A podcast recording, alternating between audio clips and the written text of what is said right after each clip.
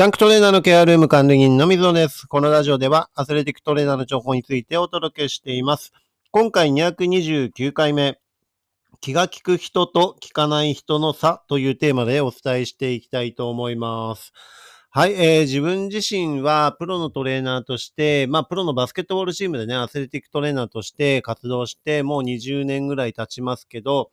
あのー、やっぱりね、えー、スタッフの中でも、えー、選手の中でも、えー、すごい気が利く人と気が利かない人っていうのが、やっぱりあからさまに分かれますね。で、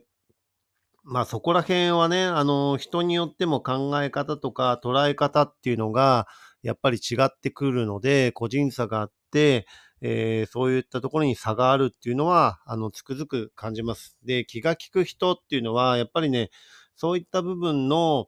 捉え方、考え方が、えー、まず次元が違うっていうかね、あのー、事前の準備をしたりとか、えー、相手の立場で物事を考えたりとかね、そういったところができる方がやっぱり多いのかなっていうふうに思います。で、そういったところを踏まえて行動しているので、あの起こるね、シチュエーションのイメージだったり予測っていうのができるようになると思います。で、これは、えー、相手の方とかね、あのー、そういった方が、えー、その次どういう行動とかね、どういうことをしてほしくなるのかっていうところを、やっぱり予測できたりっていう能力が、やっぱり長けてるのかなっていうふうに思います。はい。ですからね、えそれがいい結果を生むとかね、悪い結果を生むとか、そういったところも含めて、事前の、え準備とかね、え段取りっていうのを、えー計算できるっていうような人が、やっぱり気が利く人っていう風になるんだと思います。で、気が利く人イコール、やっぱり神対応とかね、そういった形になっていくのかなっていう風に思います。で、プロのそういったね、プロチームでトレーナーの場合っていうのは、やっぱり選手に、選手あってのやっぱりチームだったり、スタッフだったりっていう形で、チームとしてもやっぱり選手自身が、やっぱり年俸もね、あと圧倒的に高いですし、えー、商品価値として高いわけですよね。で、選手がいかに活躍するか、で、その活躍するサポートをいかに我々、チームのスタッフがするか。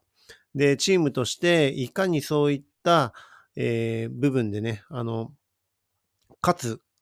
確率を上げられるかっていうところが、えー、日々、えー、練習でもね、あのー、戦術だったり戦略っていうところもそうですし、えー、コンディショニングだったり、え追い込んだりとかね、あと疲労回復とか、選手のケアとか、リハビリとか、えそういったところはすべて、えかつ確率を上げるために、みんなで協力して、えやっていることだと思います。ですからそういった流れを効率よくするとか、スムーズさを出すとか、えー、無駄なストレスをかけないようにするっていうことが、気が利く人と効かない人っていう大きな差になってくると思うんですよね。はい。だから人の仕事の領域とか、その選手の癖とか習慣とか、そういったことに全く関心がないと、やっぱり、えー、気が利くか利かないかって言ったら大きな差になって現れるわけですよね。要は興味がないイコール、えー、気が利かないっていうようなことに結びついていくと思います。ですから我々スタッフとして、えー、トレーナーの場合はその選手が、えー、次どういう、えそのケアグッズとかね、えそういうの何を必要としているのかなとか、えこの選手はこういうルーティンがあるから、えいつもここで、えー、コンディショニングドリルとかそういうのをね、あの、アクティベーションとか言いますけど、そういったところをやるから、事前にそこに置いとこうとかね、えー、そういったところが当たり前になっていくと思うんですよね。で、その選手が気づくか気づかないかっていうのは別問題として、えー、自分が例えば何かで、えー、まあ、研修会だったりね、体調不良とかだ、現場をに穴を開けてしまうっていうようなことが万が一あった時に、えー、そのね、えー、やってくれてる人がいないと、えー、そういったちょっとしたことも、えー、できていないわけですよね。はい。現場で誰も気づかなければ。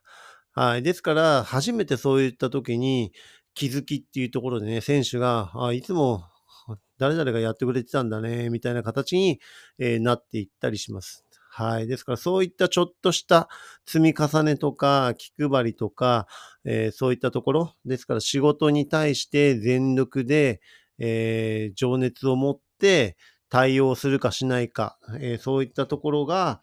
えー気が利く人、利かない人の差にもつながってくるのかなというふうに思います。はい。ですから我々チームのスタッフとしては、選手一人一人に、えー興味関心を持って、えーその人の行動とかを、えー分析して、どういった習慣があるか、どういった癖があるか、どういったリズムがあるのかとかね、えー何が好きなのか、えーこういった時には何を求めるのかとかね、そういったところが事前に分かっていると、えーその選手だったりね、他のスタッフだったりが、あの、必要と思った時に何も言わずにスッと出せるか出せないかとかね、そういったところが、えー影響してくるのかなというふうに思います。で、それがヘッドコーチにとかね、えーチームの中でも、えーポジショニングの高い人にそういったところができると、いや、あのスタッフ絶対必要だよねっていうふうになっていくと思うんだよね。人間力が高いし、気が利くから、あの、ああいう人が一人いると、現場がスムーズになって、えー無駄なストレスをかか、かけないでね、あのー試合とか練習に集中できるようになるとか、そういったところが信頼感とかを得れるようになっていくと思います。はい。ですから我々スタッフっていうのは、えー気が利く人っていうようなね、位置づけにポジショニングできると、えー契約とかも、